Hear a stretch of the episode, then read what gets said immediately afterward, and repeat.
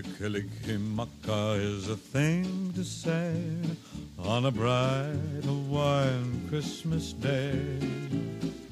That's the island greeting that we send to you from the land where palm trees sway. Here we know that Christmas will be green and bright, the sun to shine by day and all the stars at night. Mele Kalikimaka is a wise way to say Merry Christmas to you. Mele Kalikimaka is a thing to say on a bright. Welcome to Movie Left, a movie review podcast. I'm your host, Anthony Montrullo, uh, joined by my co host, Comrade Dracula. Comrade, what's going on? Uh, fuck, I didn't have a story ready. Shit. Um, hang on a second. I need to fucking come up with something because I can't just not have something ready. We could just talk about the thing we're reviewing. It's, it's fine. You don't have to. There's no story necessary if you don't have one. Um, Well, But- it's Christmas, Christmas Eve, and here we are, uh, hot off the presses of our Christmas Eve Eve. It's actually oh Last- fuck! I forgot to mention that on our Star Wars podcast. It's actually Life Day today. December twenty third is Life Day. Oh, so yeah, uh, that's right. That's right. Uh, it's also Festivus, uh, another topical Festivus cultural well. reference there. Um, yeah, Life Day, um, as, as all Star Wars fans are aware, uh, is the uh, the fake holiday created for the very real canonical um, Star Wars holiday special. Bea Arthur, as opposed to the fake canon. holiday that we're celebrating in two days. yeah, Um, yeah. yeah yeah so yeah no so it's it's christmas we uh you know it's been a little bit of a move left tradition to do a christmas review so um we're going to review the best christmas movie ever other than die hard which was the christmas movie that we reviewed last year The Uh, greatest Christmas story ever told. yep yep. It absolutely is. Uh but we're reviewing the second greatest christmas story ever told today christmas vacation uh national lampoon's christmas vacation. Um now i mean i personally have just always loved the vacation movies in general. You know obviously the first vacation's classic uh comedy. Uh you know european vacation i could i i I enjoy i could i could do without it. Certainly the weakest i think of the franchise. Um christmas vacation best one for me stand out. And vegas vacation i also really enjoy. Uh you know definitely not quite as funny but like it, it's very enjoyable. Um really chevy chase's only big uh kind of hollywood acting work outside of you know a few movies here and there fletch. He's notoriously difficult to work with. Um Christopher Chris Columbus, uh, who who almost directed this movie, famous director, directed Home Alone. He quit. Home Alone Didn't he? quit. He he didn't want to work with Chevy Chase. He's like, I can't work this asshole. Like he um and he's a great director. He's directed, you know, Home Alone one and two, Mrs. Doubtfire. He later went on to direct a bunch of movies about uh wizards at a at a school written by a fucking turf. But uh he's you know he's he's done some Yeah. stuff in his career. Yeah. Um Yeah, certainly done some Yeah, people stuff. people think that Chevy Chase just recently went crazy and turned into a fucking raging asshole, always a prick. and she's always been that way. Yeah, Bill Murray fucking hates his guts. Like Bill Murray and him almost beat the shit out of each other multiple times backstage at SNL. Like he's a just a miserable person to work with. But very but his character reflects that in a lot of ways and it, it works for his character. I Oh think. yeah. Well, that's what's so weird is is he's you know clearly somebody who has this this archetype in his brain of a very traditional family uh, and and uh, you know family gathered around the holidays and what that means and the sentimentality of it. Um, but yet he himself is nothing like that person. you know, he's not Mister Rogers' neighborhood. He's a guy that. Uh, you know, tells his neighbor that he wants to stick a tree up her ass. You know, like to be fair, those He's neighbors are real fucking. They they seem like a tough hang. Uh, I don't I don't blame him for not liking them, but he is also a dickhead. Like I would Oh, also hate to live next sure. to him. Like imagine. but he's just yeah. I mean, he he's he's supposed to. He's not a lovable asshole. He's just an asshole. no, yeah, right? Like it, somebody who behaved in that way, um, their kids would never stick up for them ever. And as it is, you know, that one of the like few moments that he's humanized in any kind of way is is when his in laws are talking shit and his daughter defends him. And you're kind of like, oh yeah, come on. like his parents are actually really sweet. His his parents. no, his really father is fucking so super sweet, and his mother, yeah, and his his, his in laws yeah, are it's, fucking it's his pricks. wife's parents that are the fucking monsters. so yeah, there's and, and there is some really great humor that comes out of that too, where you know they're kind of like, oh, our our stupid stupid son, we still love him, Mhm. right? But they're not like actively you know insulting him every chance they get, like like his in laws do. No, I love I love his dad. I love the scene where he, where they're out like and, he, and he's trying to get the lights to work. He's like, "Oh, you know, it looks great, son. I, you know what I would do if I was you? I'd go check every single bulb just to make sure there's not one." he's like, I did that. I did that. Yeah, he's like, hey, you know, if you need any help, just give me a call. I'm gonna be asleep. Yeah. And you know, Oh, th- this movie on the whole, like I can't remember the last time I watched the whole thing because it's it's just one of the movies. It's it's on TBS at all times this time of year. Yeah. Just like the Christmas story, like you never just really sit down and watch it, right? And I hadn't really sat down and watched it in probably ten years, so I did today. Um, you know, it's kind of like it's it, it's it's a classic, right? But to really invest time in it, you're kind of like, this is, I'm not like dying laughing. You know, it's it's exactly how you remember it. Uh, it is what it is, but I think you know, it kind of was.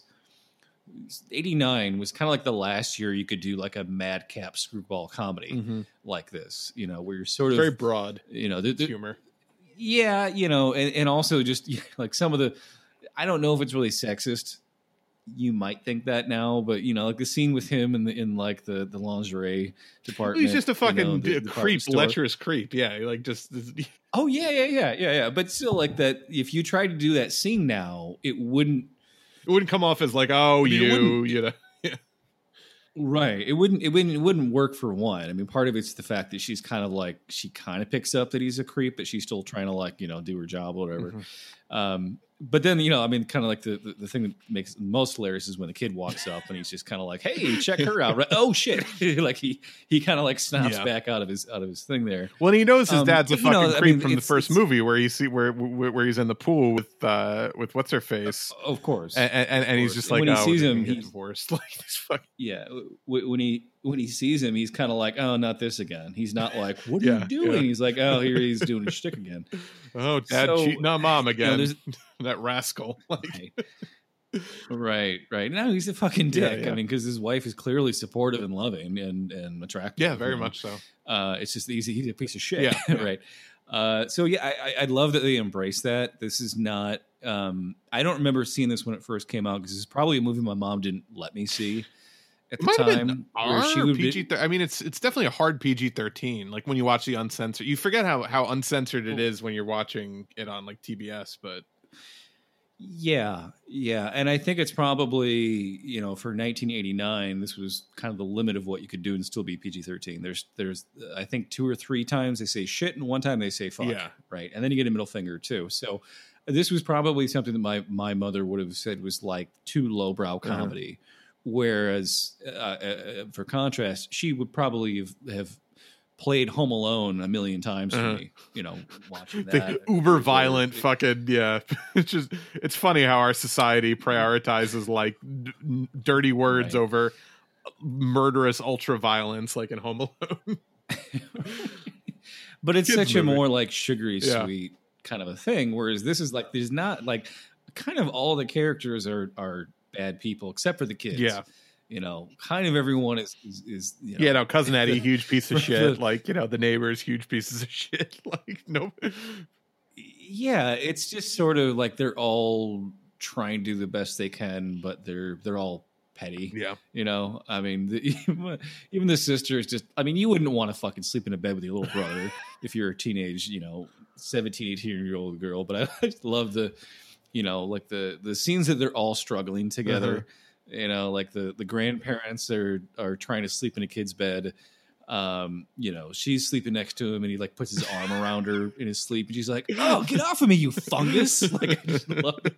like nothing nothing is funnier to me than the kinds of insults you got in 1980s Mhm. comedies just some of the words they had to come up with to you know that aren't really a swear word but are just like like i would never think of some of the words they came up with yeah, no, then. for sure. Well, you know, speaking of unlikable characters, the the, the whole kind of MacGuffin for this movie is that uh, he Clark, you know, in his infinite foresight, put down a seventy five hundred dollar deposit on putting in a swimming pool because his Christmas bonus was coming, and he wanted to, you know spend it on his family which you know you could argue is a nice thing but also of course like oh you know it's a it's a status thing you know you want a swimming pool in your backyard um it, it's almost hilarious in 2019 because i think i speak for most people listening when we're like what the fuck is a christmas bonus and how the fuck are you affording a $7500 deposit with your christmas bonus? Like you know most of us are like oh yeah no we get a christmas bonus. Our boss gives us like a hundred bucks at the end of the year for for doing a good job. Right. like,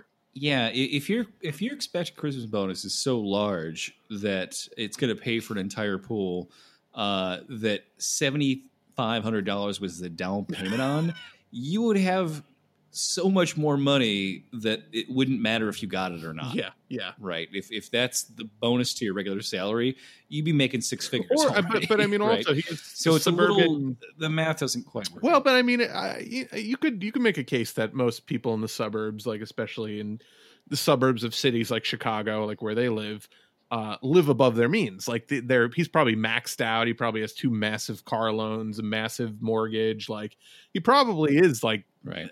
as much of a paycheck to paycheck as you can be making 100k a year or whatever you know whatever he makes so i actually think that's Right. that's plausible but it's just it, it is it is funny the idea of like a christmas bonus being like a four figure or five figure affair it's preposterous to us to, to most Yeah, people Yeah. When you got to remember too, you're like this is this is 1989 when everyone was still kind of like, oh yeah, Reaganomics. I can you know work in an office and work Mhm. my way up and all that shit. It's you know it's funny because you look at that the the station wagon uh, that you see him driving in the opening. It's it's you know it's kind of dirty and looks like it's fucking Yeah. beat to shit. That's a, that was actually like a brand new car. oh yeah horrible design aesthetics in the 80s really brutal shit that they were coming that they're churning Oh yeah, out. well that that that like that rounded front Ford Taurus Oof. looking thing was around forever. That was like the the same model that I took driver's ed in in like Mm-hmm.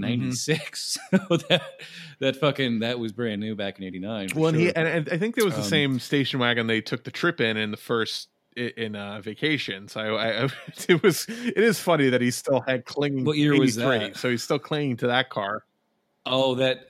That that that front design of that that kind of Ford was definitely not around '83. I can tell you that. But um, yeah, I mean, it, it's it's sort of implied that like they're they're middle class, but kind of Yeah, barely. yeah, yeah. You know, I mean, clearly, if there is even remotely a working class uh, aesthetic or uh, dilemma to this, is just trying to, you know, he's trying to scrape by and and, and do nice things for his family. Um, that he doesn't know if he has really going to have the money for. Uh, and of course, the you know, end of the film, you, you have the the you know the Grinch uh, suddenly realize that you know he was awful and his heart grew three times or whatever. The most fictional part of the movie. Yeah, I mean, that's not- the CEO of this company Yeah, who has a change of heart and decides to give everyone bonuses. Yeah, no, not going to happen. Um, No, it would never happen. Like, oh yeah, uh, remember what you got last year? Well, you can get fifty percent of that. played by uh, yeah, Instead of what he actually does, plus twenty percent. Yeah, 20% more. uh, which by the way, played by Brian Murray, who is Bill Murray's brother. Uh, which I, I I always forget, but then I always like whenever I look him up, I was like, oh yeah, does look like Bill Murray. Uh, like just a, a pu- pudgier, Bit yeah. yeah. like shorter version of Bill Murray. But he's in a lot of shit. He's in like Groundhog Day. He was actually in the first Vacation. He was like part of like the owner of the campground. So he's he's certainly. It, it's funny that Mm. that Chevy Chase and Bill Murray have such a rivalry because uh, Brian Murray seems to get a lot of work around Chevy Chase. I almost wonder if it's like a a dig at like Bill to to hire his less talented brother all the time. Like I don't know. Um, it's very it's very amusing, but yeah, um yeah so his character is just hilarious over the top douchey ceo character you know can't remember his name calls him like you know grisballs and calls him uh, uh I, calls him. Bill, calls a bunch of different names. Yeah. Well, I love the the scene where uh, you know he thanks his boss for the Christmas card, and he's like, "Oh, I just really, you know, really meant a lot to me." And he turns to his lackey, his lackey's like, "Oh, it's just a corporate card. Send him out to, everybody." And he's still just like, "Why?" like even even that was a bridge Yeah. too far. Like, don't don't send out anything to anyone. Yeah. It just yeah, encourages no. them. he was a great character um yeah so you know i th- a lot of lot of really great scenes from the from this movie um obviously the the, the lighting uh of the house scenes is just a constant like kind of ongoing uh, funny thing running in the background him trying to get the lights to work they're not working Oh, I know. Well, when I thought that was all like one self-contained scene, whole I forgot that that takes place Yeah. over days. Yeah, like he's trying to get those fucking lights to turn on, like, and then gives up one day, and then comes back another day. Yeah. And, and, and I love Um, the the shit with the neighbors where the lights finally do come on and they're just co- constantly like being like brutalized But it's it's just hil- hilarious how you know he he doesn't like them, but he's never done anything malicious to them, and yet somehow just his fucking madcap antics are just every moment harassing them in some way, and you're down with it because they're fucking like '80s. Uh, like Richie douchebag type people, you know, slick back Yeah, hair and yeah. everything. Um, this was '89 was the year that Seinfeld came out too. Oh, so this was this was I think came out. I don't know if this came out before or after Like, right- Seinfeld, right around. but you know they. I don't know if you know the history of Seinfeld real well, but like the there was an original pilot they shot that uh, just had the three guys, and NBC rejected it because it just wasn't funny enough. And I've seen parts of it, and it's not that funny. Uh, and once they they brought on Julia Louis-Dreyfus, they reshot the pilot, and it was like she was like the like the keystone that made that show ten times funnier than it already was. Even as good as it was, it was still not good enough for NBC, and it's it, it shows. And they reshot it with her, and it was like suddenly they she was the thing that made Seinfeld Seinfeld, right? So even though she doesn't get like a ton of laugh lines in this, it's mostly just her reacting to misery. You're still kind of like, okay, I can see how she would be really yeah, fucking good. Yeah, yeah, no, for sure. Yeah, and it, it- it's just super funny all the the, the the tragedy that befalls them because of because of Clark. Like he's you know the first scene where he's like up on the roof stapling the um the bulbs there, um which by the way is. Uh, my future father-in-law's he he he he gets furious every time this this scene comes out. He's like, "That's not how you fucking string up light. You can't staple a light." Like he's just so ag- aggrieved by the way he he No. staples the he would just totally you would ruin the paint job of your house. You'd probably break through some of the wiring if you didn't staple it right. Like it, it's it's not a good idea. But no. Nobody would ever fucking in the right mind would ruin a house that way. But he, you know, conceivably puts in as many staples as light bulbs. so we're, we're led to believe there's 250,000 staples. just just yeah, house. no, not not a great idea. Um, and and really, it's just really excessive to to string lights across your entire roof. Like just just fucking put some shit up in, in the yard. Like you don't need to do that. But um, but yeah. So uh, but in that scene, he he he falls he gets like you know futzed around on the ladder and then he's hanging from the gutter which rips off and then the icicle from the frozen gutter shoots through their window and smashes one of their stereos which Yeah. Well, it, w- it wasn't actually the icicle. It was like all the Ooh, frozen yeah yeah water it became a giant like spear and it ice spear missile. Yeah. and I love that they're trying to piece it together hours later because there's a hole in the window, stereo smashed, and there's water everywhere. And they're like, "What the? f- there's what presumably a gutter just- hanging loose across from them it's like where did this come from They just can't. Oh, I know. Well, I love that. Like it, it jumps ahead there. Um, rather than Yeah, waiting it's too funny. long, because you get like the, the the joke is that the end result is you know it's dark out, they can't see, and they're you know obviously it's melted a long time ago, and they just cannot understand what the fuck. They know that he's involved somehow, they just don't know what the fuck happened. no Which is of course sort of reprised later when they're they're lamenting that like they're such douchebags that they don't celebrate Christmas, and they're like, "Do you feel weird that we didn't even get a tree?" At the exact moment, but he goes, like, "Where are we going to get a tree at this crashes hour?" through Then the tree that Clark cuts down, yeah, smashes the. Yeah, then Yeah. I mean, of course, the the great scene where that with the where he finally gets the lights on, they're so blinding that they like blind them and they trip, and then the lights go out and they trip again, and then the lights go on and the guy falls down the stage. It's just fucking. It's good. It's good broad physical comedy, but it, it's effective. You know, it's it's funny shit. It, it is well, and I love that. My my personal favorite moment of that that sequence is that it's drawing so much power that like the rest of the lights in the scene yeah, go the out. nuclear auxiliary has to be switched And on. then- Yeah, and and like a lesser movie, they probably would have like a whole scene of people at a power station, like talking about like what's going on. I don't know. This we got a phone call from the merchant, and they don't do any of that. They it's just a single insert shot of a nuclear auxiliary, and there's like a lever, and a hand just touches it, and there's like a little like light spinning around kind of thing, and it just goes chunk, and that that's it. That's you don't have to explain any more than that. It's all you need to to to make it very clear what happened in that moment. yeah, some other enjoyable scenes. Uh, obviously, the the Christmas Eve dinner, uh, hilarious. I don't I don't know what the fuck they did to that turkey, but uh, yeah, yeah. I guess if you you put a turkey in when it's not fully defrosted, it it, it dries out. Like I don't know, it's just really uh, nasty ass. Yeah, I I I didn't get how you burn a turkey from the inside out like that. Um, I'm sure it's possible. Yeah, But yeah, it was weird because I it- like there was somebody was crying in that scene, but it wasn't his wife, and I was confused as to whose. well, it was cousin Eddie's wife, and presumably she had helped uh, Clark's wife Oh, cook it, and she's like, "Oh, I told you we didn't defrost it long enough, or something like that."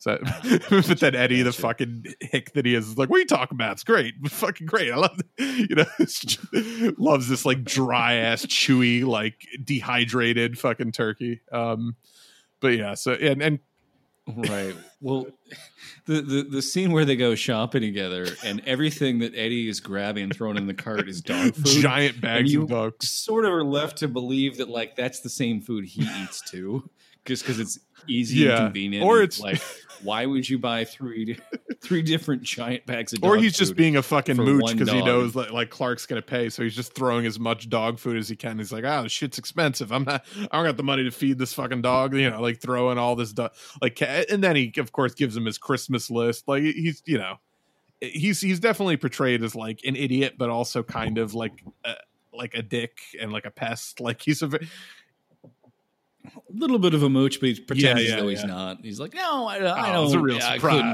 real- accept you. No, okay, actually, okay. Yeah. here's an itemized list by alph- alphabetical of uh yeah no um yeah cousin Eddie's hilarious uh randy quaid uh you know uh, who knew how much of that character really was was in him uh, we, we just thought he was playing a character but turns out he's really fucking batshit No. uh unfortunately He pretty much is that character. Yeah, yeah. Well, I mean, he based the character on people he knew, so I, I would presume that um, he was exaggerating somewhat. But uh, one of the I don't know if you caught this. Uh, one of the things I noticed in the trivia was when he's talking to to to uh, Clark about his job. He talks about working in chemicals. He references the um, uh, Dupont Bhopal massacre where they killed thousands of people with a fucking chemical spill into the atmosphere. Uh, and he's like, "Oh, you don't, you don't, you don't work for those guys that killed those people in India, did you?" he's like no we missed like- out on that one it- you don't even quite hear it, but yeah, yeah, yeah. it was very amusing You know, Missed Yeah. out on it. Yeah, missed out on it. and, you know, and by the way, Clark's job is hilarious. He works he works in like food preservatives. Like he works at like a food preservative company, which um, you know, I, I guess is the thing, but it's just so weird to think of like eh, like he just works to create like long lasting food preservatives. So like the the one scene where like where, where they're sl- like sledding, he's like, Oh, this is a non caloric uh you know, anti stick uh like cooking spray, and it's like ten times slicker than sl- whatever. and like it's just uh, you wonder what the fu- how fucking chemical and hazardous all the shit they make is and how cancer causing all of it is No, yeah, yeah. Well, it's also just a little bit of a knock on you know just the the, the '80s in general as being kind of the decade that uh, capitalism Uh-huh. really won, uh, and all of our you know environmentally minded tambourine banging hippie ways were were flushed down the toilet.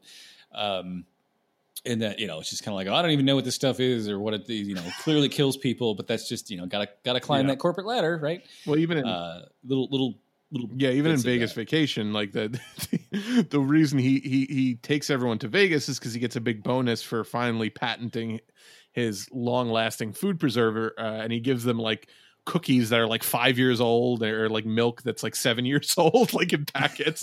Or, you know, he, he gives them the cookies they're like oh they're delicious. Right. he's like they're seven years old. And they all fucking spit them out. Just real good shit. Real you know it's dumb but funny. Um Yeah. but yeah, no, some funny trivia that I, I I came across while while researching the movie.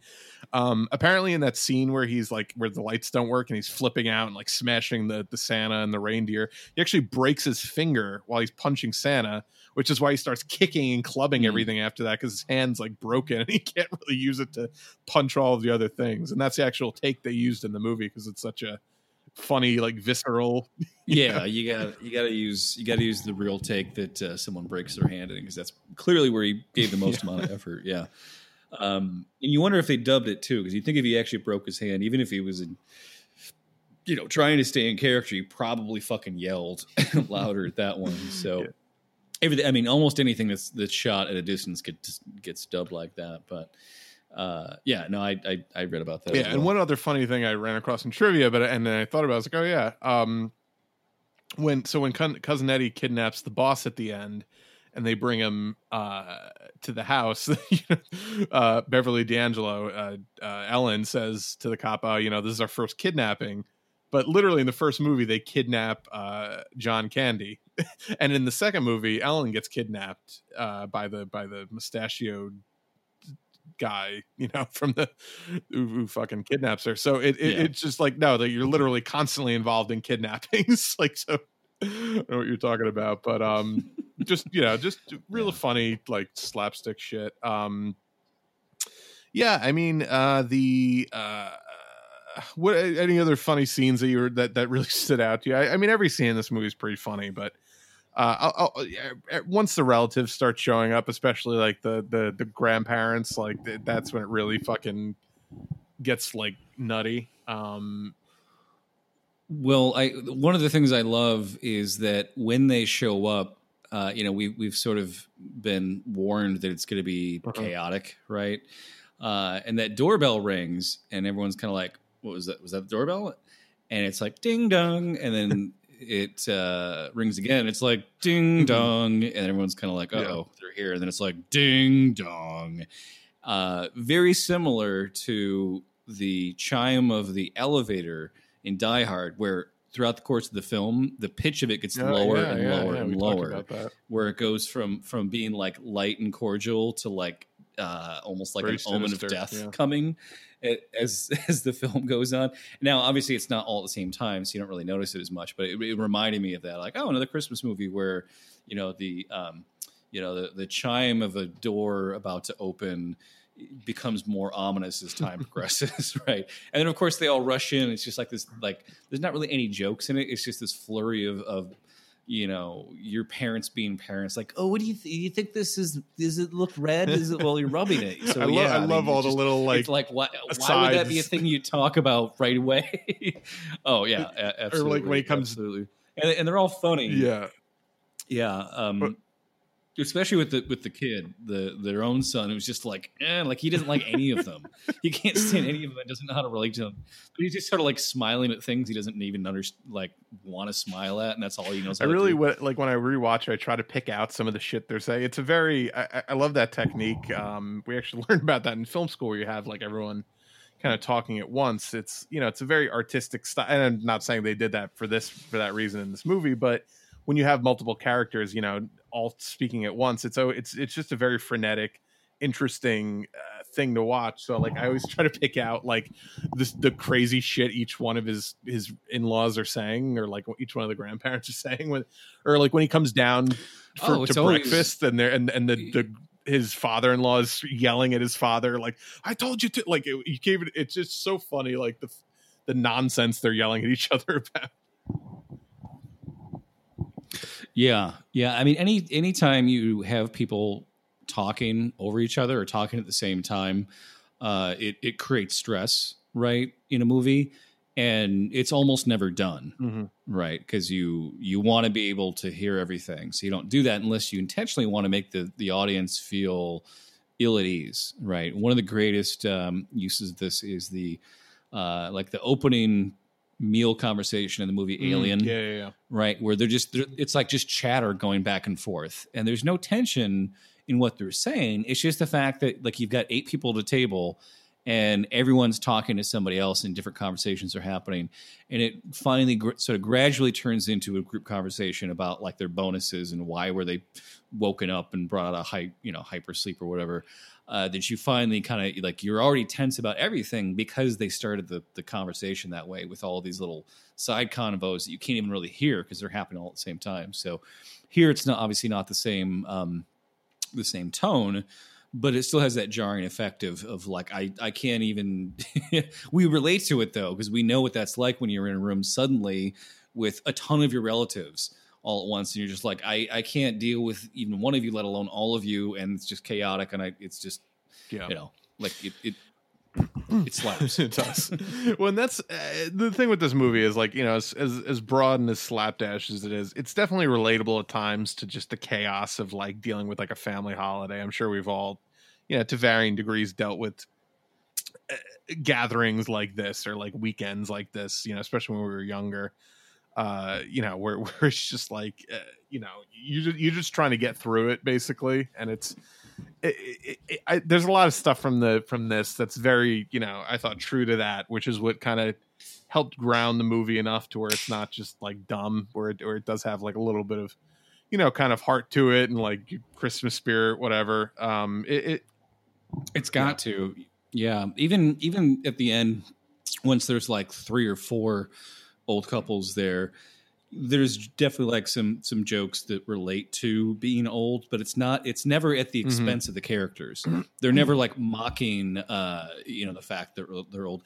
Even when you know, um, uh, Mae Questel, who was the voice of Betty Boop, who uh, did that last voice uh, just a year before this movie came out when she did the voice of Betty Boop and Who Framed Oh, Roger wow. Rabbit. Uh, even her character, who like basically boxes up a cat, they're they're they're like, why would she package up the cat? She's like, well, she's just she gets confused sometimes. Like they they t- like they they sympathize. The other characters sympathize with her, so that you never feel as though her character is the butt of yeah. the joke. Right. The joke is just that she boxed up the cat by mistake. right.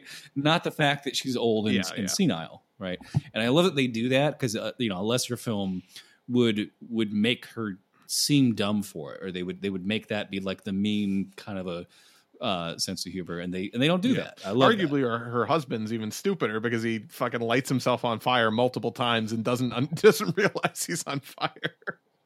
Uh, even though he's right, more with right. it. Well, like- it, you also don't empathize with him as yeah, you don't empathize with him as much because there, there's a scene at dinner where the dog's like burping or farting under the table and the whole table shaking. He's like, uh, "Did you feed him from the table?" He's like, "Nah, he's probably just poked through the trash a little." And then they show the entire kitchen with fucking trash on the floor.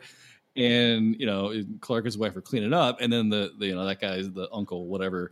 He's like, "If you're not doing anything productive, could you get me one of my stogie?" And you're like, "Did you forget that he's cleaning up the Yeah, huge he's a mess in the kitchen?" Like, so in that sense, you know, he's he's being a dick right then, but he's it's just because he's also clueless. So you're kind of like, uh, I actually am doing something. but Yeah. yeah. and of course he he, he lights a cig- uh, lights a cigar at the end of the movie and and you know blows himself sky high and because of the fucking sewer gas. So which with another scene we didn't talk about cousin Eddie fucking emptying his sewage uh, into the into the sewer because because of course the shitter was full as he as he tells multiple people. the shitter Uh, was full. Really the It's quote of the true. movie. Well, they also sti- yeah, they also explain, you know, it's it's a it's a storm Yeah, Sewer, it's illegal right? to pump sewage. So- un, until it right because it doesn't go anywhere until it fills up to a certain height. It doesn't spill over and actually flow Do down anywhere. So if you just dumped it in there, it's just sitting down Yeah, there, yeah. right? Unless you pumped in like you know thousands of gallons, you it's not gonna go anywhere, right? So I love that. They, Do you remember when Hillary's bus actually got caught doing that uh, during during her campaign? During the general, I I gotta send you the story. So, someone literally Um, videoed her, uh, uh, what like some campaign staffer probably uh, siphoning sewage into a storm drain, like in like Iowa or something, because she like yeah they just they just didn't want to deal with it like in the proper way. so she actually got like cited for that. Well, wouldn't wouldn't wouldn't be the first time her campaign shat on the yeah, know, Rust right? Belt. It, it- it's just like yeah, un- unreal. Um, but uh, yeah, so you know, it, it's just, and I love that uh, the neighbor's reaction when he comes outside and Eddie's, you know, out there in his fucking in his underwear. He pulls the Homer Simpson, Homer Simpson backing into the, the shrubbery. He's just like, um, just gonna go back inside, Yeah. walking backwards. Yeah. yeah. Well, and, and it's it, it's such a great interaction too because it, it, there's no dialogue, but you know, it's it, you know, cousin Eddie is uh, he's already abhorrent to to this family, but they still accept him. But he, him to the neighbors is just like he's he might as well be an alien from another planet as far as they're concerned. Just, it's like I don't even I'm not even gonna go out and jog because I would have to run past you, and I'm afraid. I- By the way, I googled it. It was Georgia. It was a Georgia storm drain. It was a DNC chartered bus, but it was like Hillary's bus, like on the on on the uh, post post convention tour, the Forward Together tour. yeah. Well, where are they supposed to dump all that I feces? Like, what's the what's to, the like? correct There's way? places where you can stop and like hook up to a sewage, or like you know, like the way that they pump porta potties is they have a truck go and they pump them. So maybe you have to get one to come pump out your sewage, or Right. uh, you're certainly not supposed to dump it in Yeah, like you know public sewers. No, no, definitely not. Well, I know, like state parks, you know, if you have a motorhome, There's a place to do special that. Yeah. Place you can get a permit to, to dump that kind of stuff into like a septic tank or whatever. But I don't know how it works for like charter buses, though. Uh, There's uh, clearly there's a way, Yeah. and they didn't do it. So, uh, yeah, but, but but but unfortunately, the shitter was full, and we can't be having, you know, we can't be having the Clintons drive around without without a clean shitter. So that that that was presumably No. the the impetus for that. The, the other um, sort of really grotesque thing is his two children who uh, you know i don't i don't think the, the boy even says one No, word the entire film but you know the daughter is is you know he has she has that moment with um, Yeah, you after know, he's Clark. like jerking off in his Uh, but I love to- the- the- the fucking- yeah, yeah. Well, I love the introduction of, of the daughter because uh, the um, his his uh, in law mother sort of leans down and goes, "Oh my god, her eyes aren't crossed anymore." it's just it's like it's such- it's one of my favorite moments because it's like it's shock at something you don't see. You just get, they explain it. And he's like. Yep, you know, I just fell down a well, eyes went crossed, got kicked by a mule, and they got uncrossed. I don't know. it's like the whole joke is is expository uh without showing a girl with crossed eyes and it's just like oh that that's fucking Yeah, hilarious no, for sure. Um, yeah, uh, you know, uh, just just lot lots of great shit. Uh, not a ton to say about this, but I, I I've always enjoyed uh, Christmas movies. You know, I'm not obviously we're both pretty open about the fact that we're atheists. We're very secular, uh, but I think it's I think most people who who consider themselves atheists or agnostics still enjoy the the certain aspects of Christmas, like certainly you know spending time with with people you want to spend, you know, people in your family that you want to spend time with, or you know, just exchanging gifts with your friends. Like it's just Yeah. it's an enjoyable time to like chill out at the end of the year and you know uh not be dicks maybe not be not be super aggressive about everything for for for a few days like it's it's it's just i've always enjoyed that aspect of it so i think i've enjoyed the culture of christmas despite the fact that i don't actually you know believe in the in the holiday that it's it was originally intended to celebrate uh so you're you're not a soldier in the war no, on I'm a, I'm a very bad soldier in the war on Christmas, unfortunately, despite the fact that, that I would probably be accused of being a soldier in the war on Christmas uh, because I'm a secular humanist, as, as Bill O'Reilly refers to uh, atheists as. But Well, as a cultural Marxist, I can tell you that I do celebrate Christmas because it turns out that uh, I like having days off where I eat a shitload of food and get uh, free stuff, and there's no cars anywhere because no one is driving. Right. So for those reasons, I definitely love Christmas. Uh, and, and, you know, the film even says that too. They're kind of like, oh, Christmas means different things to different people. Um, as they're kind of trying to like wrap it up, put a bow on it, um, give it some some pathos towards the end, uh, beyond just the the Santa Claus and the reindeer flying through the fucking moon on fire, uh, sort of invoking ET, although not on fire. um, but yeah, no, it, it's this is this is definitely a film that's a classic. Uh, you know, it it sort of transcends decades, uh, and it's unique. I mean, it's not the funniest movie ever. It doesn't hold up perfectly. Um, some of it's a little cringy, um, but it's also still like, hey, the it they did a good job. It's it's funny. it holds up better than a Uh, lot of '90s comedies, though. and Like it's it's, not. of- it, there's not as much like egregious like cultural stuff in there that you would see in like '90s comedy. You know, like there's very few. Yeah, There's no like homophobic shit. There's no racist Well, somebody, shit. Really, um, there's no like you know. Yeah, there's Well- also no black. Well, no, there's the cop too, at the end. The, uh, somebody- the police chief who threatens to beat the Oh. rich guy with a rubber hose, which was very. I, I enjoy. Oh, that's true. a rubber That's hose, true. I'll beat you. A little bit of a class consciousness there, although uh, Yeah. still uh, cops are class true. traitors.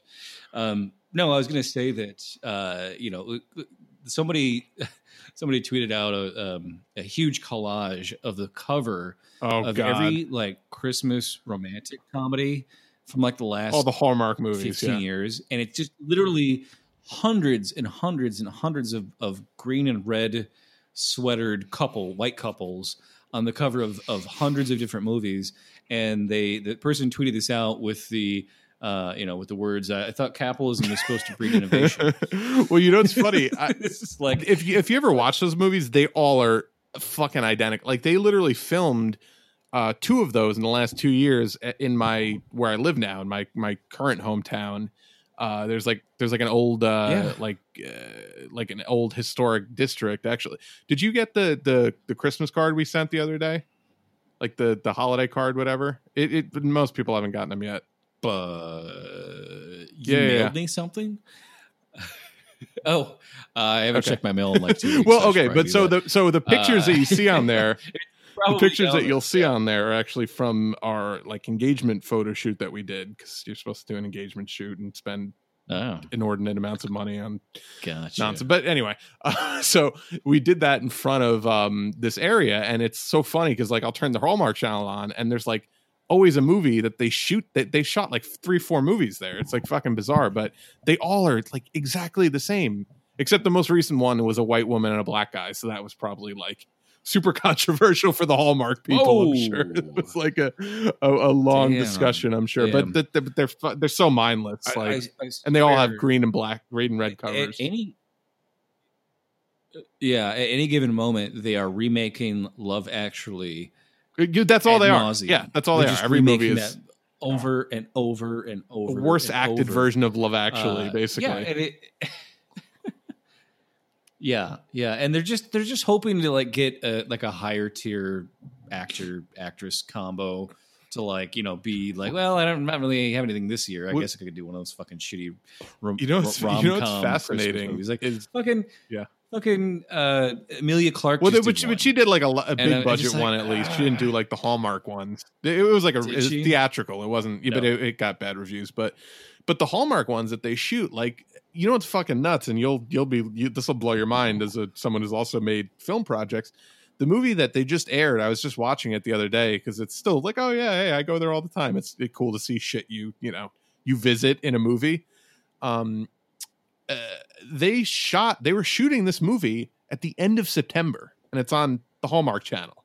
So how fucking low rent do you think this movie must have been that they shot and edited this fucking thing in like a month and put it on national television? Like they were literally shooting this movie in fucking September, oh. the end of September, and it's on Hallmark this December. Like it was on last week. Right. Well, and and then you know how do you do that? You fucking get a bunch of like white foam and rip all the leaves off a tree and then spray it with. Oh yeah, yeah. No, the like downtown was like covered in Yeah. fake snow, like flakes and constantly. Yeah. yeah. Like where do you think they shot Christmas Vacation? They Yeah, they shot in it on the studio a lot. and you can. Yeah, and you can tell because when all the scenes when they're outside, nobody has cold breath Yeah. once. and I can't imagine how comfortable it would be when they're pretending to act cold, but actually they're outdoors in Southern 60 California. degree weather, 70 degree weather sweaters sweaters. Yeah. Um, right. Yeah. And that, Right. Uh, so yeah, I mean, the scenes where they actually go out to get the tree where there's snow, like I, I, I'm sure they must have had to shoot that in like Northern California somewhere in the wintertime. yeah, it's too Uh, much you know, set like, dressing the to do for one or fake- two shots yeah, that like, actually- There, there would have been too much. Yeah. Um, but but and that seems fun. You know, that's that seems amusing too. Just just you know, like you go to fucking chop a tree down, but nobody brings an axe or a, a chainsaw or anything. Like just you know. Uh, and then, and then, then miraculously, they can No, rip it out of its roots, which is ten times harder than cutting a tree down. like to rip a tree out. Yeah, no, that's why it's funny is because you just have to imagine like what the fuck they did to just it, it was a great visual gag for sure. Um, Um, Yeah, yeah. Well, the other, the other thing I love is that you know as the movie gets kind of more and more zany, once they you know dial it up past the the dinner scene, uh, it's just the fact that you know the tree burns up and now he's starting to lose his mind, so he goes and cuts down the neighbor's tree, like a giant, a tree, giant yard maybe tree. It's his own yeah. tree on, on the property line. right? And then of course there's a fucking squirrel in it, and then the squirrel's running around. And I love the the gag that like every single person in this extended family is equally terrified of squirrels. And that shit's real, and they're literally all. But running. No, I mean, if I saw a squirrel in my house, I'd be like, No, okay, I, I- know where. I wouldn't be like, how to. I'd be like, how to get in here, but Well, no, I wouldn't okay, be so running away in put it this terror way, from a I- squirrel. maybe not a squirrel, but like I, I- I can certainly vouch for the fact that if there's like a mouse, if we see a mouse in the house, which has happened a few times, you know, that's like a fucking a weirdly like primordial terror for for for me at least. Like, and it's like obviously this thing poses no threat to me whatsoever, but if it comes under, you, it's still like that. I I don't know if it's like that ingrained, like oh, they're you know they carry disease sort of situation where it's like oh, I don't want it to fucking run and bite me. Like Mm. like I always will like jump to avoid like being like scurried upon by a fucking little miniature mouse. Okay, you live in a different world than I do because when you commute Yeah. by bicycle every day to everywhere you go, you are constantly trying to fucking get the squirrels. No, to get the squirrels are out of your squirrels are fine, but like yeah. Like they, sure, but I'm saying like they don't scare me. I'm trying to constantly save their running life them from me running them over. Uh, right, because it's just it's like go go. Like I'm sitting there. Like, I swear, ninety percent of the time I have to use my bike belt. It's to fucking alert squirrels that I'm coming because they're just they'll see you coming. It's like what's that? What's that? What's that? And their little tail twitches and they run back and forth. Don't know which way to go. And if I, I either have to run them over and squish them or slam on Maybe my go brakes. over the top of your handlebars. They don't Yeah. scare me. no, no, no, I want I want to get like buy a pellet gun and just start firing warning shots because they don't move. till Yeah, they're real stupid. They're stupid on the road too. to They, it, it- I, I, I very try very hard to avoid like any kind of you know rodents, but it sometimes it's impossible. Sometimes they run out right right in front. They're really fucking dumb. They're exceedingly Oh, dumb creatures. I know they Um, are really dumb. I just, you know, but I love it. I love the movie though that that everybody is just instinctively terrified of one squirrel. like there's there's the one grandmother that doesn't know what's happening, and then the other grandfather doesn't know what's happening. The one great aunt or whoever she is that just hits the deck and like Passes face down on out, just doesn't- yeah. gets up, passes out They're like, "Don't move, don't move." She wasn't going to move. yeah. And then everyone else in the house like ran upstairs and then ran downstairs, and the fucking Rottweiler's just destroying everything, chasing. Um, I we actually Um, you know, I mean, Well, I was gonna say we actually once had a, a a fucking bat in the house, which was real harrowing experience. So you want to talk about like being terrified of like you know a mouse times fifty because it's above you. You're you don't have the you know much like Anakin, we do not have the high Sure. ground in that situation. It's just flying above your head. I, I yeah, I never got that either. Like I, I lived in a house and a bat got in, and all the rest of the fucking it was like it was like a used to be a duplex, and they broke up the duplex and made it a mm-hmm. single house, right? So like ten people living in as roommates in a six bedroom house, and a bat got in the house once, and everyone was freaking out, and I was like, guys, just calm down. Like it's gonna keep flying around and scaring you if you're shouting and throwing things at it. Just wait. Just calm Open down. the windows. Watch it but wait till it wait till it stops and then you know like get get like a blanket and then just very calmly go up there and put the blanket around it and very gently you know move the move your hands around where it is and then just put it outside it's fucking simple as long as you're screaming and shouting it's terrifying See- too and it's going to keep flapping around trying See, to figure out could how the fuck to get out You could instead say this, and it rationally makes sense, but also there's the existential terror of oh, it's a flying fucking rodent. Like I, I, I understand both sides, like because I understand that yes, obviously that's true, but it's also hard to tell yourself that when you're having a fucking panic attack when this thing is like flying inches away from your I- face, I like you mean, know. I, w- I would not be having a panic attack from a flying Well. bat uh, or a Clear, squirrel. clearly, one of us can be. Batman, and it's not you. But I did have, I I did have uh, a house that had like an Mhm. open basement, um, and there was it wasn't like a rat rat; it was a kangaroo rat that was getting into our trash through a hole in the. It was so big Oh, it could open cupboard doors on its own, and I would be in my living room, and I would hear "Eh, and then thump thump thump thump thump and then like this jump sound and then i could hear it in the trash and i'd be like oh, I and I never saw it once. That was the thing that made it so scary. I never fucking saw it.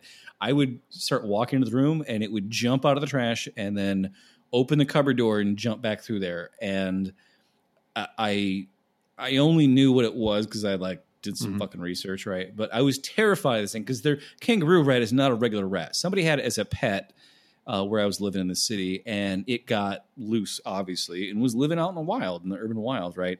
And made a home somewhere in our basement. And I, swear to God, I was never so terrified of an animal in my life for months. For it was like every fucking night this would happen, and I had like a crowbar, and I was like, I'm gonna fucking, I'm if I catch it, I'm gonna bean it, and then as soon as I walk in, it would run away. So. And then I was terrified that it would like get into my fucking bedroom and then like you know suck my soul out through my lungs while I was trying to you know, Yeah, yeah, like one of those kind of things. so yeah, so not not not a bat, not a mouse, maybe a rat uh, would fuck me up a little bit, but a kangaroo rat, no, I'm done. There's Yeah. there's my where I draw I the just line. don't. Ugh, I just don't like rodents and shit. I, and it's funny because people keep these as pets, but it's different when it's an, in- an invasive presence in your in your living quarters. You know, like like my friend. Say my friend Steve was telling me about like his Yeah, so he lives in Queens and like it's hard to have window ACs in some of the older buildings. Like you have to kind of have those shitty like vent one, you know, like the it's like a, a standing unit and then the vent goes to the window, so it's just like the little thing, like the little like tube or whatever. right. And he said like he came home one day and And that's how th- the like rats chewed crawled in. like a, a, squirrel or some shit chewed through it and was like infesting his room. And he had to like he couldn't get it out for like a week or something. It was like fucking a nightmare scenario. I know. Just Ugh. real so i, I just uh, hate rodents. I hate yeah i know. It's i know it's irrational. Um, i, mean I could squash them with my fucking foot but like it's just yeah it's one of those things. No, they need Well, that yeah, I also don't- all over your foot, and it's probably got It's also traumatizing. yeah. Like I don't want to like you know, I'll kill a bug if I have to, but I really don't want to kill like a a, a a living like you know, like physically with my own hands or feet kill like a living thing. Like it's just very upsetting to do. yeah. Bugs aren't living No, things. yeah, I know, so, but yeah. like come on, like No, if, you, it's- if you had a fucking spider crawling up your nose, you would you tell me you would you wouldn't like rip it out and step on it or whatever. Oh man, I got to tell you this story real quick. So I was um, before I moved. Uh, it was it was like a weekend that Ash came up to stay with me, and uh, usually she'll go go to sleep before I will. I'm like just a little bit later, uh, going to better sort- type person, and I she goes into my room and turns the light on, and I hear her scream.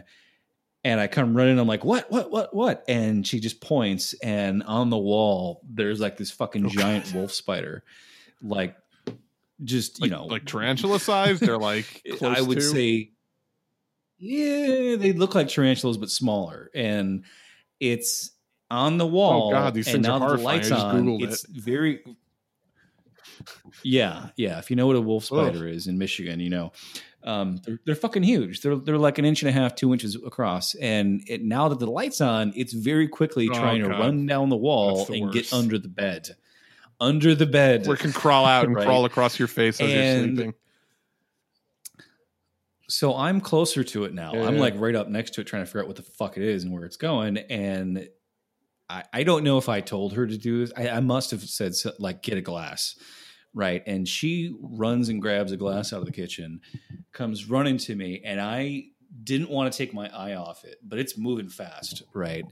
And I just outstretched my arm behind me and like no look Trapped it with the no look took the glass out of her hand and just like bam, like got it up against the wall with the glass when it was like less than an inch from being below the the edge of the mattress Mhm. and where it would have been gone and where we would have where we would have not been sleeping that night had it made it that There's- far. there's- so I was There's nothing worse Oh than my God, missing so something fucking- like that like- when it scurries away, like missing a giant bug, as it's almost like it, that's so. Oh God!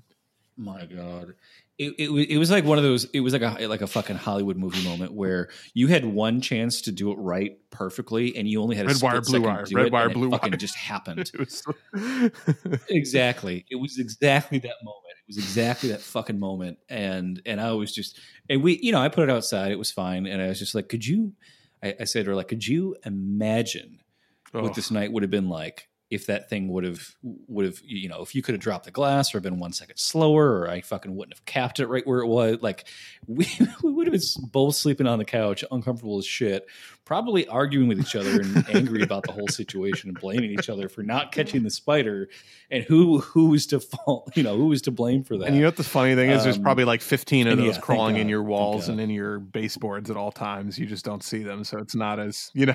At all times yeah and you're really not in any danger until you see it and they're just like oh fuck now i know it's Yeah. there their true power is, is your own psychology telling you how Yeah. dangerous they are Yeah, even though they're not yeah. Well, all. so yeah, that, that that's pretty much Christmas Vacation. Um, you know, not not a movie trying to say much, but but oh, but very enjoyable. Certainly in my top, you know, top three pantheon of Christmas movies up there with like Die Hard. Uh, I, yeah, you know, like Home Alone, maybe. Uh, It's hard to it's hard to uh I, I enjoy Elf. You know, uh, what's it called? Uh, Jingle All the Way. There's there's like five or six movies that I'll, I'll watch every year, like around this time, where it's it's definitely you know it's a short list though. I you know I I don't like like Santa Claus. Like I don't like a lot it of those movies. yeah i mean i think i think the charlie brown christmas special um charlie brown christmas special from back in the Yeah, yeah, yeah. 60s I think so. is that from the 60s or the 80s or 70s Or I was born. Yeah, it was whenever it was it was before i was yeah me, me too but that man that is one of like the most depressing fucking christmas anythings is the charlie brown christmas but i mean charlie brown in general was like you know extremely pessimistic Mhm. as a comic strip and as you know sort of satire of, of society um but yeah, it's just kind of like, oh, hey, what's the most set? what's the saddest thing we can do with Christmas? To just like break souls and then like not even really be uplifting in the end of it. It's kind very of bleak. Yeah, Yeah. yeah, no, for sure. Damn. Took a turn there. Sorry. um yeah no but I, and yeah obviously i'll watch like the grinch if it's on shit like that not the fucking nightmare fuel of jim carrey version i mean like the actual original animated one um i don't know what the fuck happened. That that the, the jim carrey grinch is is very similar in my mind to the uh tim burton charlie and the chocolate factory. It's just like you know you didn't have to make this but you did and you made it this this fucking uh, you know this is what you chose to do with it. Just just i I- don't understand but um yeah. That's exceedingly weird I- movie I- if you haven't seen it I don't even know what year that came out, but I, I would never watch it. And that's just one of those things where I would, I would look at it and be like, that looks. Eh, but uh, it's super bizarre because it, it, you could You know. you could do like a shot for shot remake of the animated one and it would have been decent and but they just introduce all these really weird plot elements and like they're like force feeding the grinch at one point to death. It's like just a very weird fucking movie. Like i don't know what it's a weird movie man. Like i i, I don't know what was happening there. Uh just jim carrey terrorizing everybody on set probably. Um which uh, you know Probably. he's he's he's want to do. Have you have you ever seen that that that doc you've seen man on the moon right Oh, okay. Uh, Great fucking movie. actually. Like really one Um, of his best dramatic perform. One of my favorite, you know, dr- like Jim Carrey performances. Yeah, I I heard that, um, but it also was at a point where I started to not care about anything that Hollywood made, no matter who it was about. Uh, and and I was also a, a big fan of Andy Kaufman, even though a lot of the shit he sometimes did, people didn't really understand it and thought it was problematic. Um, but I did watch the documentary Oh, about, About on Jim set of yeah, which is hilarious. that movie. Yeah. It- It's hilarious and you feel like okay, he's doing a good job, but also like he's he's method acting a character who wasn't a method actor and being a bigger asshole than Andy Well, like he was a huge actually asshole to. Jim to uh, Jerry Uh, Lawler, like when he comes on set. But like real, but in real life, like they were friends and they were both in on the the act that they were doing, like in public. It's it's just a very Right. bizarre. Right. And he was like, Why are you being like this to me when Andy Kaufman was not like this to me? Andy Kaufman was an actor. You're just being an asshole, Jim Carrey. Like nobody thought it was funny. Everyone knew that Andy Kaufman was pretending and you're not and that's not who he was so if that's if you're going to method act somebody who is not a method actor Yeah, don't and, and method acting can is pretty pretentious on its like a lot of time. You know, I mean, Daniel Day Lewis is famous for this too. Just like you know, like just just call me Abraham Lincoln. Like when we're on set, like don't talk. You know, it's just like uh, you know, like like all right, dude, we, we fucking get it. You're a good actor, but like you, I'm not gonna call you Abraham Lincoln while we're on set. Like Well, fuck off. yeah who cares what you want Well, don't to call don't you act That's like I, you're li- It's- like I'm not gonna act know, like you're literally the 16th president of the United somebody. States. Also, you know. No, but he was like following her around, harassing Yeah. him for for fun. It was like that's not that doesn't help the character. That that doesn't help him I mean, he's act as himself in the movie either. Like, don't Daniel No, Day Lewis no, doesn't sure, do shit sure. like that when he's well, I think Jim Carrey also. I mean, clearly, and this is not uh, to stigmatize or to insult or anything. Like he clearly suffers from you know some mental illness. Like you, and it's obviously more clear later in his life, like some of the shit that he's you know uh, dealt with. But so I- I think it for him to fully.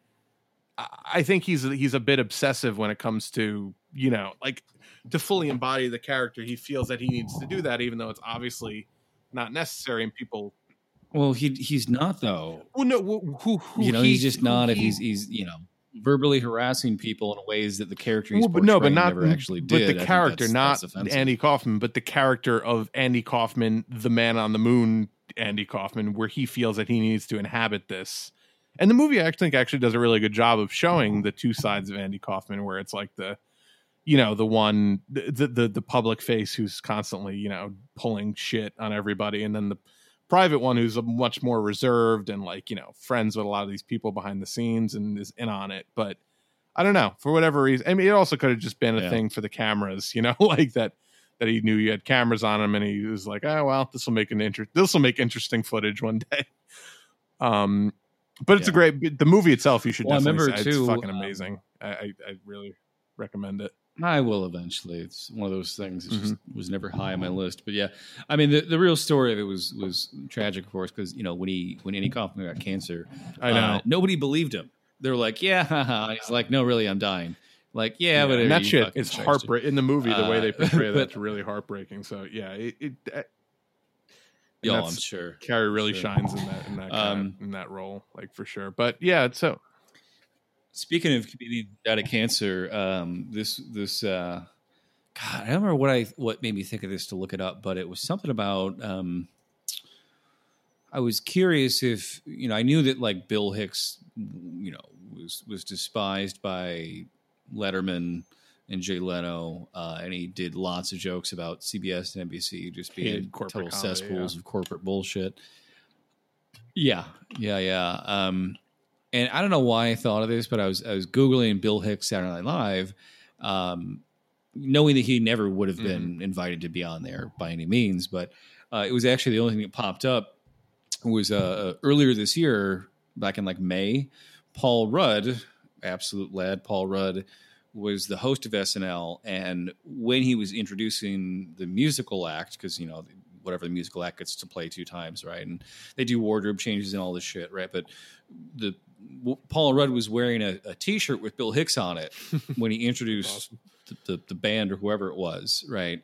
Which I know was probably a little fuck you to Lorne Michaels and NBC, right? Like they just they hate people like Bill Hicks. They hate Bill Hicks because he fucking mocked Jay Leno and NBC and what a corporate piece of shit they all were. Uh, and and, you know, and and you look at the look on Paul Rudd's face wearing the shirt, all right, and he's got like this little smirk on his face, like he knows exactly what he's doing, right? Um, but yeah, it was the same thing when when when Bill Hicks got uh, cancer age like fucking thirty three. He got fucking cancer at thirty three. Jesus Christ.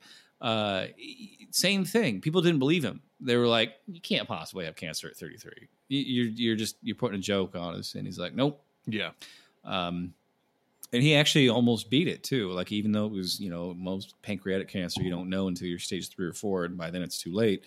Uh, but he had about a year of remission, um, and he he really Bill Hicks like changed who he was as far like all of his anger kind of went away.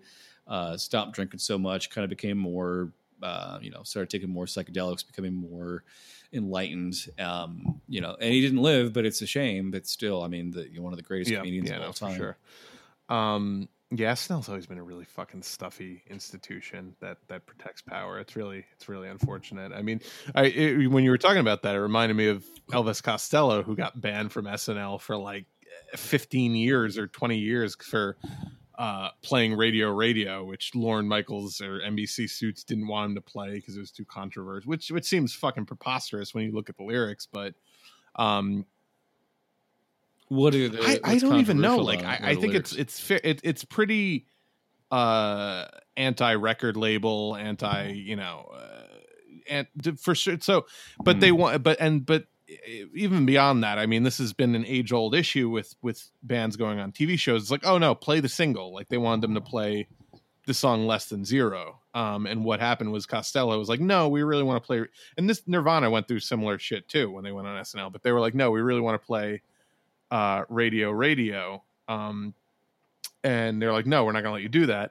So they started playing less than zero, Elvis Costello, and like a minute through, he's like, all right, stop, stop, stop. He's like, all right, I'm sorry, ladies and gentlemen. There's really no reason for us to play this song. And then he goes, all right, radio, radio. Like he just called an audible, and they kicked into like a fucking awesome, like really punked up version of Radio Radio. Um, and he got, how fragile. I Must, know, I must NBC and Lorne Michaels be that they're that. You know, I, I was actually amazed that um, you know Miley Cyrus, not this season, but the last season SNL. Uh, close. I don't know if it was closing out this. Yeah, no, it was. Oh, It the was war is over. out their, the their cover she season. did. Um, That was great. yeah, she covered John Lennon's uh, "Merry Christmas," um, war is over. and uh, she had uh, Sean Lennon Mhm. doing like playing guitar and doing backup vocals, but you could tell NBC had like turned his vocals down so low that you because like the the there's the backup singers that are singing "War's Over If You Want It," and they had like silenced them in the audio mix to the point you Mhm. couldn't almost couldn't even hear it, and it wasn't until Miley Cyrus starts belting out towards the end of the song that you could Mhm. finally hear the fucking words and, and really realize it's an anti-war song. And, and she's, I mean, like God bless her, vegan, uh, you know, very anti-war, doesn't believe in bringing more children into the world when, that doesn't need it. Um, very good in her politics. People like, oh, but she's a pop star, so fuck That's- her. It's yeah, like, what a no, stupid like, don't- don't generalization, like yeah. that. Um, Yeah, like so she's she's famous. She works hard. I don't care if people are famous and work Yeah. hard; they earned it, right? Like if you if there was no famous people, you know, how would you? What would you go see in the movies, right? Like people, are, some people are going to Yeah, get famous. yeah, no, That's just sure. the way it is. um it it just also reminded me of a funny moment from um like a similar moment to the Elvis Costello thing with uh with uh, Nirvana when they played I think it was like the VMAs and they really wanted to play Rape Me like the Nirvana song Rape Me which uh, Abdu was like yeah you're not to fucking play that. Like what are you what are you fucking kidding me? Um and they went back and forth about I know. It's on the album. um and and and they just wanted to play come as you are i think or whatever whatever the single was at the time. And uh kurt cobain just to be like a dick played like the first three bars of it and sang the first line. And then he saw like people like fl- like flip like freaking out in the wings like running to the stage. And right before they cut him off he they, he they'd like kick into come as you are or whatever. But it was just it's a really funny moment just to, just to Oh, just to terrify the suits and you should, it's actually Yeah. on youtube but they cut it out of the replay of the broadcast but there's like a, a vhs tape version of it uh it's Oh, super funny you should go seek it out uh just just for a laugh but yeah corporate just corporate media has always been terrified of any kind of artistic expression and you know um i don't know how we got talking about that but Yeah, well, I remember shit. the Nirvana. Uh, one of the one of the many antics Nirvana did was um, when they played SNL. Uh, they wanted to piss off all Mhm. of their homophobic oh so yeah they kissed at the end of So after they they got done playing, Kurt Cobain and Chris Novoselic start making out while they're still like guitars are still uh, you know sustaining the last couple notes. Yeah. And you know, of course, I'm, I'm sure NBC didn't like that either because they're Mhm. reactionary idiots too. But uh, still, like, they, like clearly, like they don't give a shit. Like they, they're they're you know they're presumably heterosexual. At the moment, they're like, we don't care uh, about kissing each other. We're going to ban whatever, but we'll do it just to piss off people that we know that that's going to offend. And Cobain was Like, like, an just, like- incredibly forward-thinking like, and humane person. Like just in general, like he was always like super like not like uh, performative feminist. Like he was an actual feminist who really understood like you know. I think he, he grew up around a lot of like you know uh, feminist punk bands and like he he really was raised in that you know that with that Yeah, kind of of, course. uh mindset. But he's always he was always very like leftist in his thinking when he wasn't trying to be you know like sarcastic. Like when you actually t- got like real genuine interviews out of him which was very rare like you you could tell he's a very like thoughtful caring empathetic person. Um and he would try to portray like this kind of dickish persona but that wasn't really who he was you know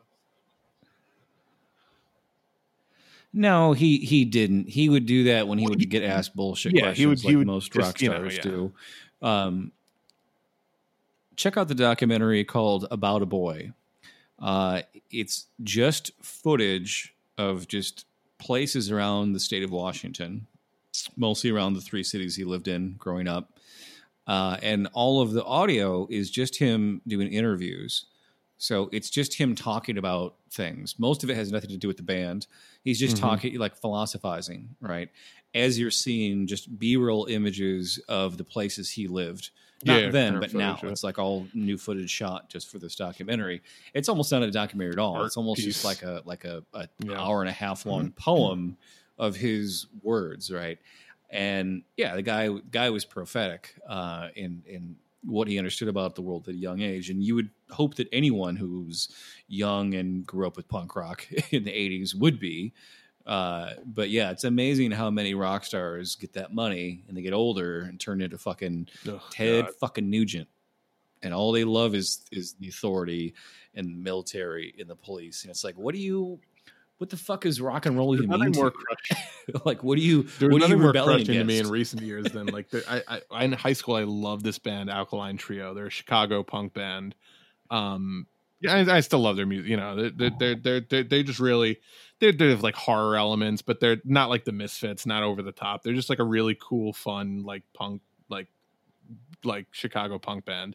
Uh, and and I remember like a couple years ago, I was just like on Instagram and I follow their singer Matt Skiba, and he had like the oh thanks Chicago police for protecting us and blah blah blah and all this shit, and it was like a picture of him with a couple Chicago cop like bike cops, and I'm just like, uh, well, all right, great, you ruined your band forever for me. Like, how how could you do this? Like, why would you do this? And in the Chicago Police Department of all fucking uh, the Chicago PD of all people, it's like.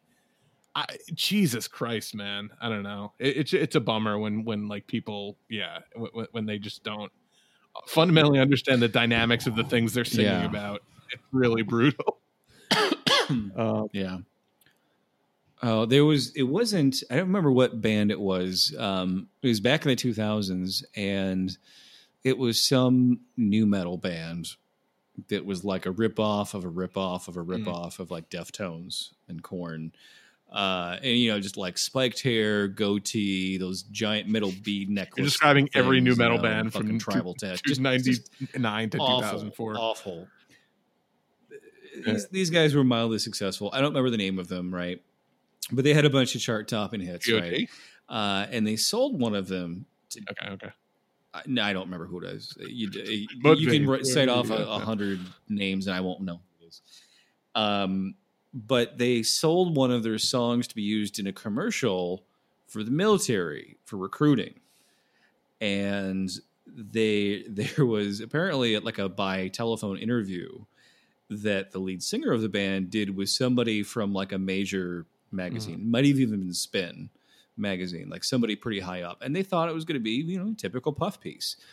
And this reporter, this music journalist, decided to apparently end their job with this magazine by taking this motherfucker to task over selling a song to the military, uh, and, and what that says about you know their place in the pantheon of rock and roll, right? And the the lead singer, who again I don't remember his name or the song or the band, was got fucking furious, just went fucking off and was like, "You fucking attacked me! I thought this was going to be, a, you know, like just he he didn't like the questions, but then felt like there was no right to be asked these questions. It was like, well, we, we don't we don't endorse the war. This was during the Iraq, wars that Bush right? started, but this has nothing to do with that.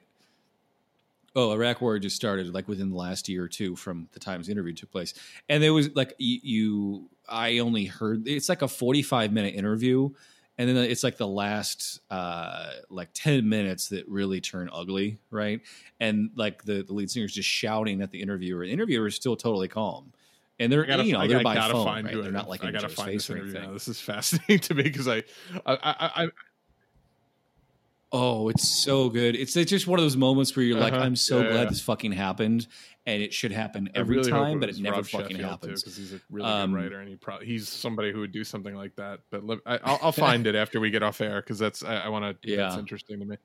It's probably disturbed. Uh, yeah, I'm hoping I'm giving you enough details. I don't. It, it could have. I think that might be. That might have been the one. But yeah, it was just like, well, what's your responsibility for the war if you're using your song to recruit more people to fight in a legal war? He's like, we have nothing to do with that. It's not our fault. It's like, well, but you want your song and your art to be used. You got paid for it to be used to, to, to tell people that it's hip and cool to go fight this war and kill people in Iraq. He's like, "Fuck you, fuck you for attacking me like that." Like it's just, it's, it was uh, favorite favorite moment of, of any music. Here, we gotta figure that and somehow I think we're still reviewing National Lampoon's Christmas Vacation. Oh man, we're talking about fucking new two thousands nu metal. This this has gone off the rails, but yeah. So all right, well let's wrap it up because uh, it's getting late and I gotta edit this thing. But yeah, so I, I you know we, we we've we've Yeah. we've definitely reviewed yeah. the hell out of Christmas Vacation. I think um, certainly given people some interesting things Barely, to think barely. about. Um, I mean, I said nicer things about the movie than I planned to, I so mean, it's fun, I, you know, I figured that's just fun, the booze fun Christmas movie. Um, No, just just delightful. You know, just don't think too hard Yeah. about it. But um, I'll tell you what, I, I googled uh, Nicolette Scorsese, um, the uh, underwear model slash pool girl from there, and um, you know she didn't do a lot in film. I was just no ask. relation to Martin Scorsese, but uh, you know she's 64 years old now, and you can find pictures of her, and she still looks fucking amazing. So uh, if you want to, you know, stick with the 80s theme of uh, slight objectification of women, then look her up. Oh, wow. She's uh, you know, she's there in her on the internet. She's she's sixty five. My God. Uh, yeah. Wow. Yeah, Yeah. Not bad. yeah. Um. Yeah. All right. Great. So, and, and this movie is this movie really is like her probably biggest claim to, to fame. Um, you know, did some TV shows, uh, started out, went all the way from the A Team, way way back in the early '80s, all the way up until like the '90s with um, Aspen Extreme. Classic then, Aspen like, Extreme. some- How can some, you forget the, uh, the, the cinematic yeah. classic accent, uh, uh, Aspen? I can't even remember the name immediately. Aspen Extreme. Yeah. Or to, to quote David Cross, Aspen, what was the name? Butt pencil already taken? Oh shit. Yeah. Um. Yeah. yeah, Let's close right, it out. let's All close this great. So, um, yeah. So check out our uh, our political podcast we do every week. Move Left Idiots. Uh, that's available in the same feeds you're checking this out in.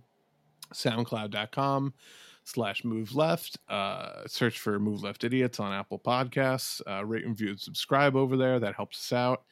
Uh, you can follow us on Facebook at facebook.com slash move left idiots. Uh, we are on Patreon at patreon.com slash move left.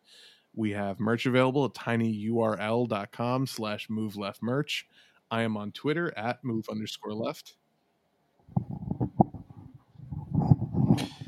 Uh, and I'm on Twitter at Smut Collector. That's spelled with an ER, not an OR. Yep. And uh, happy holidays, everybody.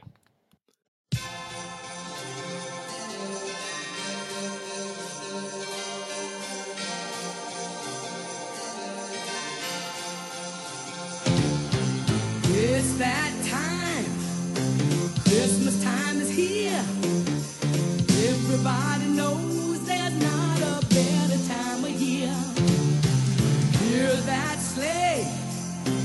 Santa's on his way. Hip hip parade for Christmas vacation. Got a ton of